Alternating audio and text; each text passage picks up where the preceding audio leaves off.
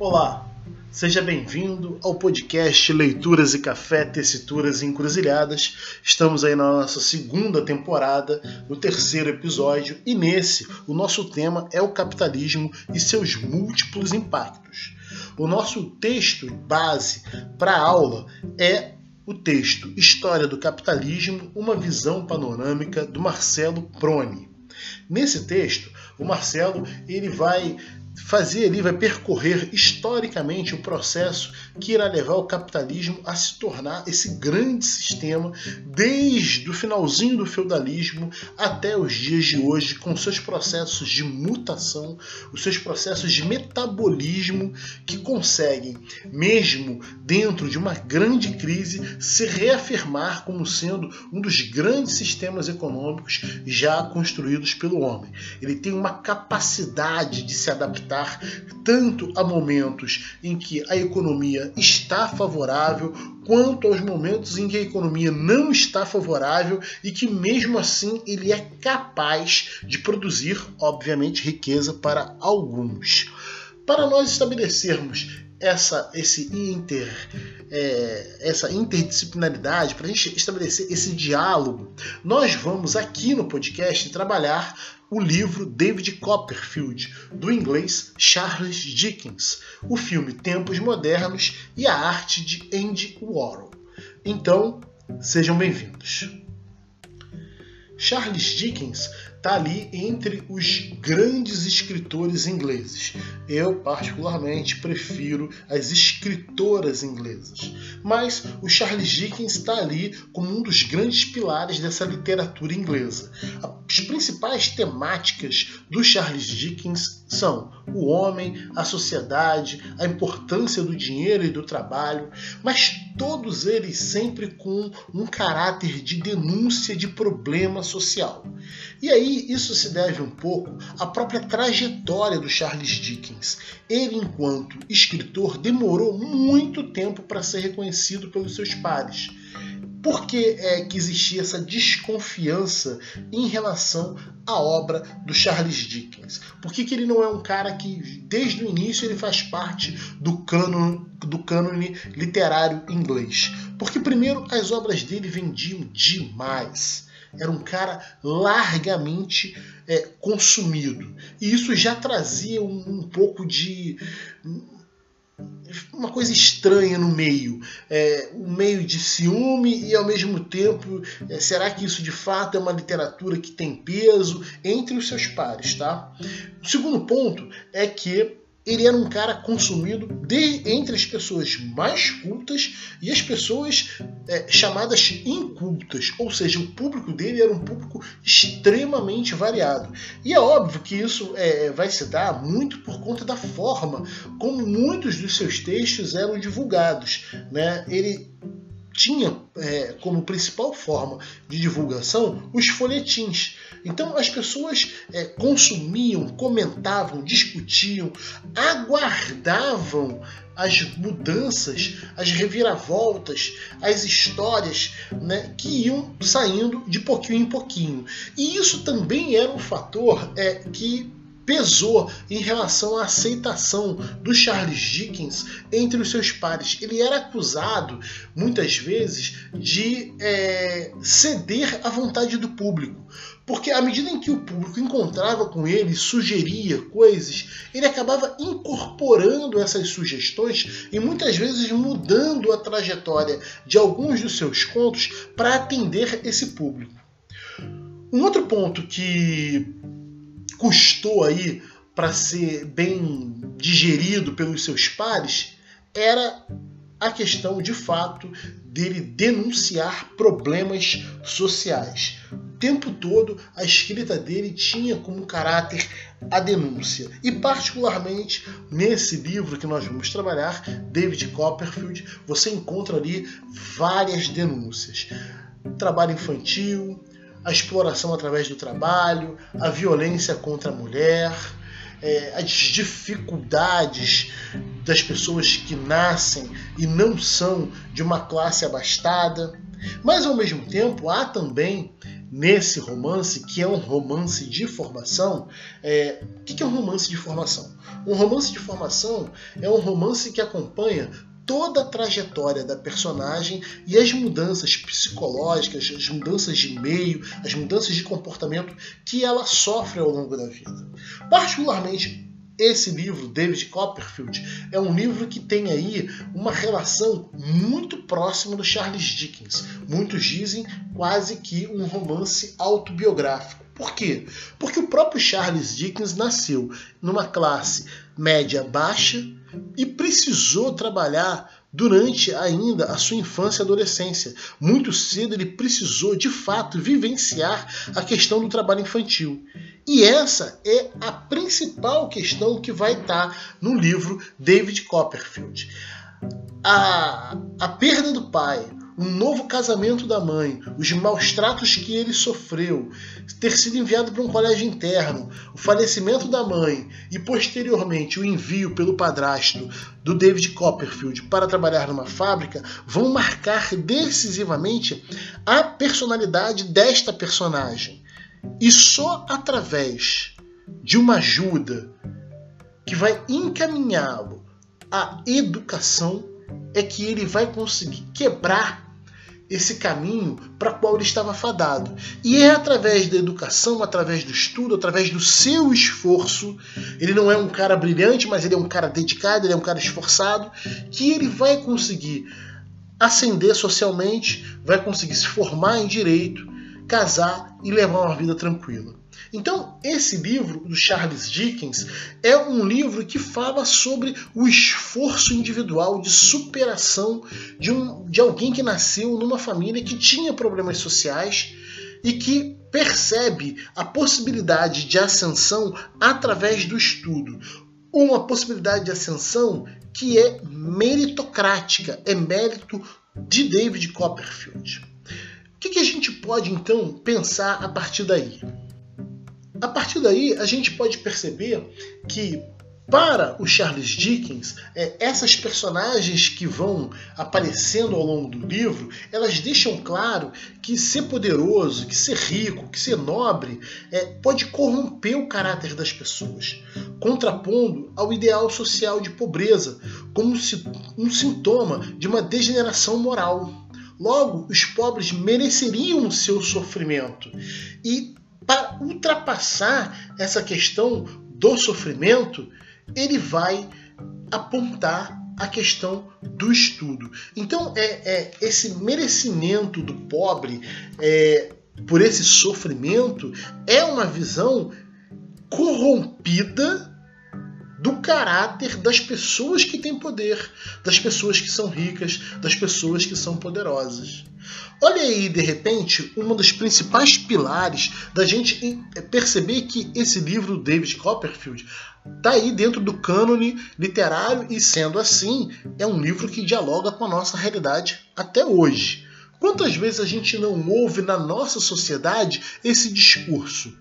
O discurso de que alguém é menos favorecido ou é pobre porque faltou esforço para ele, faltou vontade e que por isso é, ele merece aquele sofrimento que ele passa. Isso não é uma fala é, que está lá no século XIX da vivência do Charles Dickens. Isso é uma fala que você, é, se abrir aí o Facebook, o Instagram, né, se você for na padaria de repente do seu bairro comprar pão, você vai ouvir esse comentário de uma ou outra forma, adaptado, mas ele está ali presente.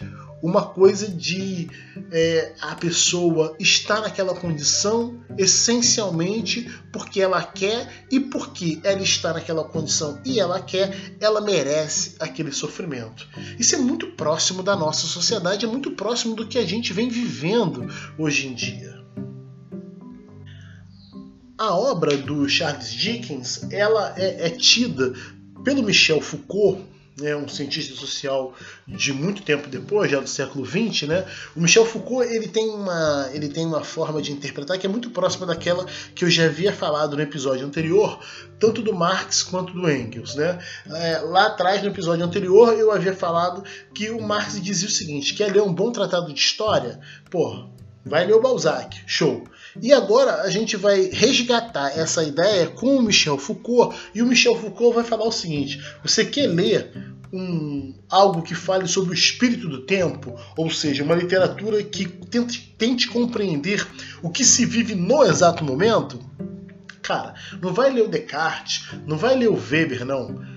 Vai ler é, o Baudelaire, no caso da França, e leia o Charles Dickens no caso da Inglaterra. E por que, que o Foucault ele vai ter essa fala em relação ao Charles Dickens?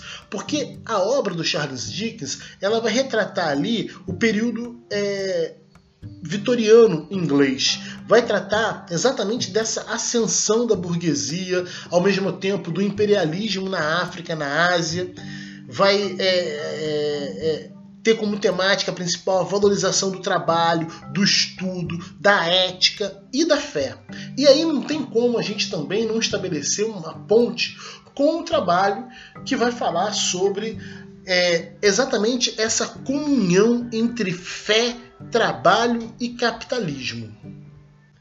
A ética protestante e o espírito capitalista do Weber fala exatamente dessa questão do conceito de vocação, que vai ter no trabalho seu principal cerne, que vai ser incorporado a uma ética protestante, passando a ser é, um dogma central de todas as suas é, é, é, é denominações dentro do livro A Ética Protestante e o Espírito Capitalista. Enquanto para os católicos o único modo de vida aceitável por Deus é aquele da moralidade, é, da superação da moralidade mundana, já o, para o, o protestante ele está numa fundação de trabalho. E o seu desenvolvimento através do trabalho é quase que é, a representação de que Deus está é, é, ao seu lado lhe dando aquilo que o seu trabalho, através do seu mérito, foi capaz de produzir. Ou seja, a providência divina ela vem por conta do seu esforço. É uma verdadeira vocação do indivíduo. O trabalho ele é visto como uma virtude. E aí é um momento de cisão dentro da, da religião, né, entre o católico e o protestante. Se o protestante ele tem ali é, é, na esmola, né, é, uma das suas grandes formas de se reconciliar com Deus, o esmolar, o olhar para o outro, na tradição protestante não tem no trabalho, na dedicação e você superar esses desafios. E é um pouco disso o que vai estar também dentro do livro do Charles Dickens, do David Copperfield. Essa essa linha tênue da religião entre o olhar para o outro e, ao mesmo tempo, dedicar-se imensamente a uma busca de crescimento profissional, de crescimento individual. Particularmente no Charles Dickens, esse crescimento, né, dentro do David Copperfield, vai vir através do estudo e da superação de uma condição adversa social da personagem para uma condição melhor de vida através da advocacia que vai permitir a ele levar uma vida mais tranquila. É nesse ponto que nós vamos aí estabelecer uma relação com o filme Tempos Modernos do Charlie Chaplin de 1936.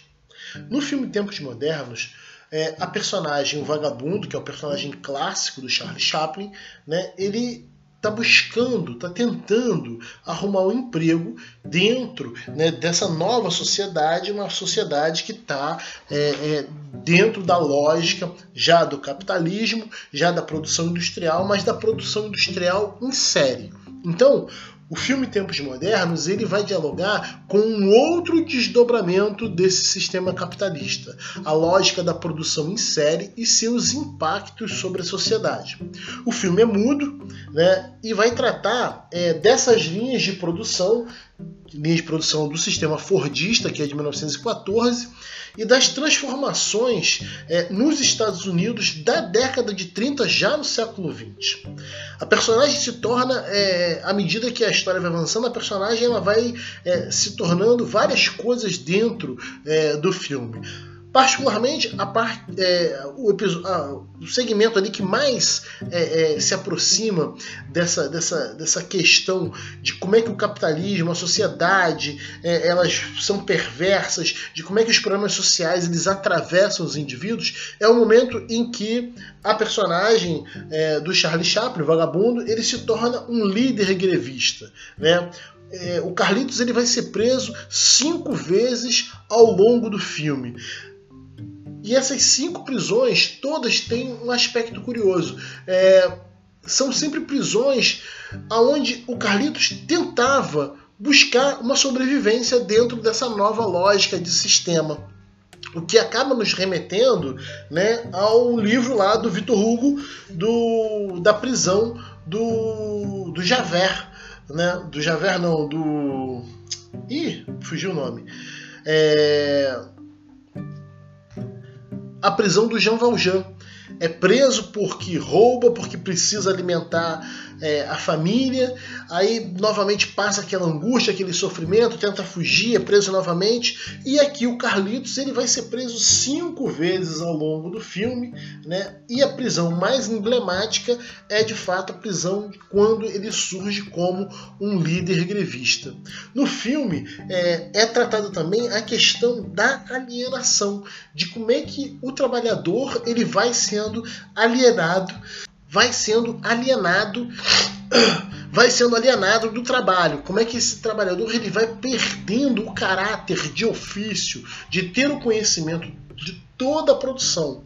Reparem que o filme é de 1936, está abordando a sociedade americana da década de 30 do século 20, mas essa essa questão da perda do caráter do ofício, das oficinas familiares, da totalidade é, do trabalhador como sendo o produtor da matéria, né, do produto, ele pega a matéria, transforma a matéria e vende essa matéria já convertida em produto, ela nos remete ao final do feudalismo e ao início do processo mercantilista. Então, nesse filme, Tempos Modernos, essa ideia ela de novo é resgatada, só que entrando numa nova lógica, que é a lógica das linhas de produção. Vai é, apresentar também o impacto que esse processo de alienação ele tem não só sobre a questão do trabalho especificamente, mas sobre também o corpo e a questão psíquica do trabalhador. Então você percebe que o Carlitos ele começa a fazer movimentos é, repetitivos, mesmo estando fora da linha de produção, ou seja, uma automação do corpo. Essa, é, é, é, essa automação do corpo pode ser entendida como um processo de desumanização do trabalho. Essa desumanização do trabalho é a mesma desumanização que nós vimos lá no Charles Dickens, em David Copperfield, em relação à infância. Uma desumanização da infância. É um, um perder a essência do indivíduo. Neste processo, no filme, em tempos modernos, acaba que fica claro ali uma disputa entre os operários oprimidos e os burgueses que são os opressores um pouco também daquilo que o Charles Dickens apresentou lá atrás, com a exploração na fábrica.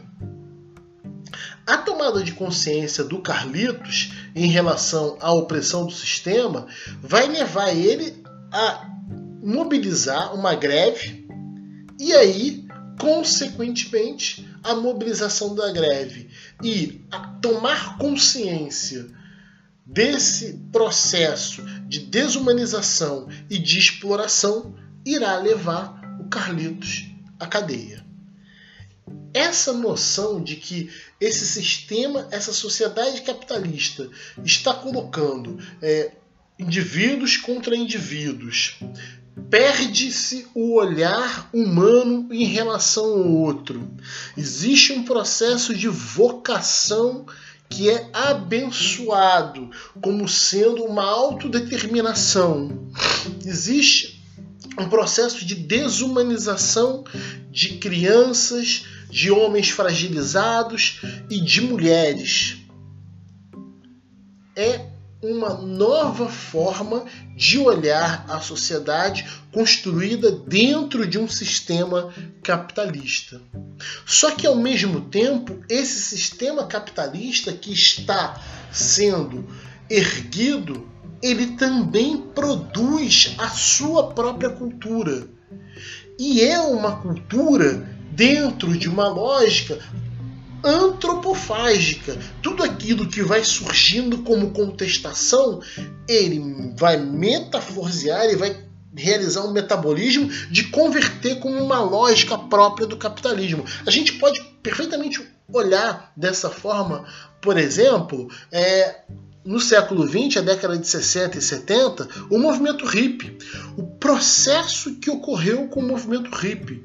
Não o movimento hippie inicial lá na União Soviética, mas o movimento hippie que chega aos Estados Unidos e que vai, é, num primeiro momento, se colocar é, anti-fashion e no momento seguinte, tudo aquilo que negava o próprio sistema passa a ser incorporado pelo sistema. A calça jeans vira um símbolo, mas vira um símbolo não só do movimento hippie, não só do desbunde, não só da negação do mercado, mas ao mesmo tempo é incorporada pelo mercado e passa a ser vendida. No Rio de Janeiro, as pessoas é, é, trocavam é, objetos por ter acesso a uma calça jeans quando ela estourou dentro do movimento hippie, as dificuldades de acesso que se tinha é, para uma parte da sociedade. Então a gente passa a viver uma outra cultura que vai sendo produzida por esse sistema. É nesse sentido que os trabalhos de Andy Warhol vão entrar com a pop art, com uma ideia de uma arte que é pop, ou seja, de uma arte que é feita a partir dessa linha de produção, a partir desse consumismo e para o consumismo. Ao mesmo tempo que ela questiona a lógica do, do consumismo, ela se propõe a ser consumida. E novamente a gente vai dialogar com o Charles Dickens, porque a produção do Charles Dickens nos folhetins segue também essa lógica, essa lógica de atender o público, de ouvir o público, de dar ao público uma produção em série que agrade ao público. Então a gente está lidando com um processo de retroalimentação em que a sociedade consome uma determinada cultura que é produzida por um sistema, esse sistema devolve para a sociedade essa cultura que consome cada vez mais. E toda vez que há uma tentativa de enfrentamento, ou toda vez que há uma tentativa de problematização dessa cultura, dessa sociedade, ela acaba sendo incorporada novamente e passa a fazer parte de novo do próprio sistema. É dentro dessa lógica que a gente pode perceber o sistema capitalista como um sistema metabólico. E o que, que vem a ser esse sistema metabólico? Esse capitalismo metabólico é a ideia de que a sociedade ela possui é, e passa a ser regida por um caráter orgânico por um poder que é totalizante do próprio capital e que submete todo o metabolismo societário às necessidades de expansão e acumulação de riqueza. É bem dentro da lógica do pensador Mesaros, de como é que todas as produções de enfrentamento e de crise vão se convertendo em novas oportunidades. Só que, obviamente, esse campo de oportunidades ele cada vez vai se restringindo mais. Por quê? Porque existe uma crise em curso que é própria do sistema capitalista. Ela não é algo é, fora do sistema, ela não é algo que se contrapõe ao próprio sistema, ela faz parte do sistema.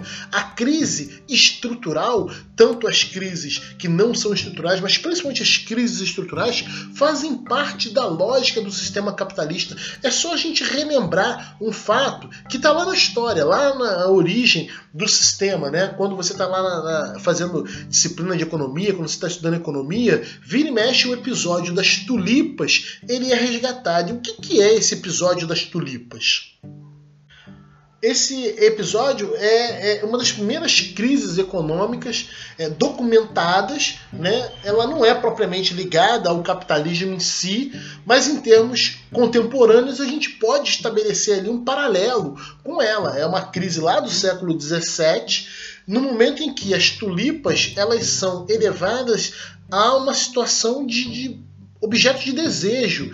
É, possuir tulipas era um status social e isso provocou uma corrida desenfreada, especulativa é, aos produtores de tulipas, principalmente em Amsterdã.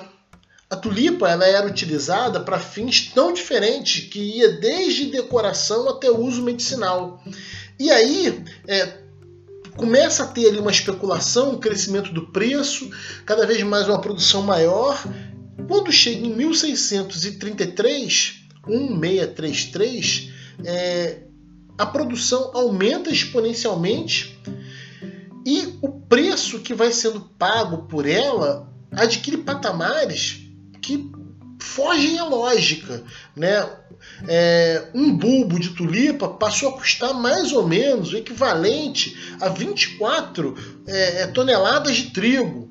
É, uma coisa assim fora da lógica, fora do racional. É mais ou menos a gente pensar né, no, no esforço é, para além da racionalidade que leva uma pessoa que, porra, mal consegue ganhar um salário mínimo a comprar um celular de última geração que em poucos meses vai estar ultrapassado em relação é, à tecnologia, né? o esforço que se faz por um objeto de consumo, é o tal do feitiço da mercadoria. E aí, é, essa, essa procura desenfreada por tulipas vai gerar um mercado futuro. Ou seja, as pessoas começam a comprar tulipas que ainda estão sendo plantadas. Obviamente, chega uma hora que as pessoas se perguntam: ok, mas por quê? Para quê? E aí o mercado quebra. Essa crise que está lá no século XVII, em 1633, é mais ou menos a mesma lógica que acompanha todo o sistema capitalista. Se a gente parar para pensar, em última instância, as crises do sistema capitalista, quando são geradas, quando são geradas por um consumo absurdo de produtos que não são é, produtos extremamente básicos, elas se revelam dentro da lógica proposta pelo Adam Smith de autorregulação da lei da oferta e da procura como próprias do sistema. Por quê? Porque alguém vai ganhar dinheiro com esse processo especulativo. Alguém vai sair fortalecido com esse processo especulativo. Estamos vivendo isso agora. No meio dessa crise da pandemia do coronavírus, existem empresários, grandes empresários, que não necessitariam estar aderindo à política do governo de diminuição dos salários e ao mesmo tempo de pagamento é, é, de salários atrelados a uma política de Estado, e esses caras vêm fazendo isso. Por quê? Porque encontraram ali uma forma de ganhar mais. Encontraram uma forma não de sobreviver, mas de aumentar a sua lucratividade. As crises do sistema capitalista, elas têm esse caráter. Elas têm essa possibilidade. Né? O New Deal, quando foi implementado nos Estados Unidos, ele tem um pouco disso. Se tem um momento de crise, é a lógica, é o espírito norte-americano. Se tem uma crise em curso, cara, a hora de ganhar dinheiro é essa. Porque se está em crise, alguém vai perder, mas alguém vai ganhar. Obviamente, quando a gente volta para as questões que são propostas tanto pelo filme é, do Chaplin quanto pelo livro do Charles Dickens, o David Copperfield, existe um processo de desumanização. Existe um processo de você não olhar a sociedade como um todo e de também não perceber que aquilo que você está desconsiderando, né, aquele grupamento humano que você está desconsiderando, uma hora vai se tornar um problema social grave que vai bater a sua porta e vai cobrar essa conta. Mas até isso acontecer, muitas crises vão passar e quem sabe alguma teoria do Malthus entra é, é, em prática e você tem uma guerra, você tem uma grande doença, uma epidemia, uma fome e isso regula novamente as tensões sociais. Então a gente está falando de um sistema capitalista que é fantástico. O sistema capitalista ele tem uma forma de operar metabólica que é sensacional. Um abraço, galera.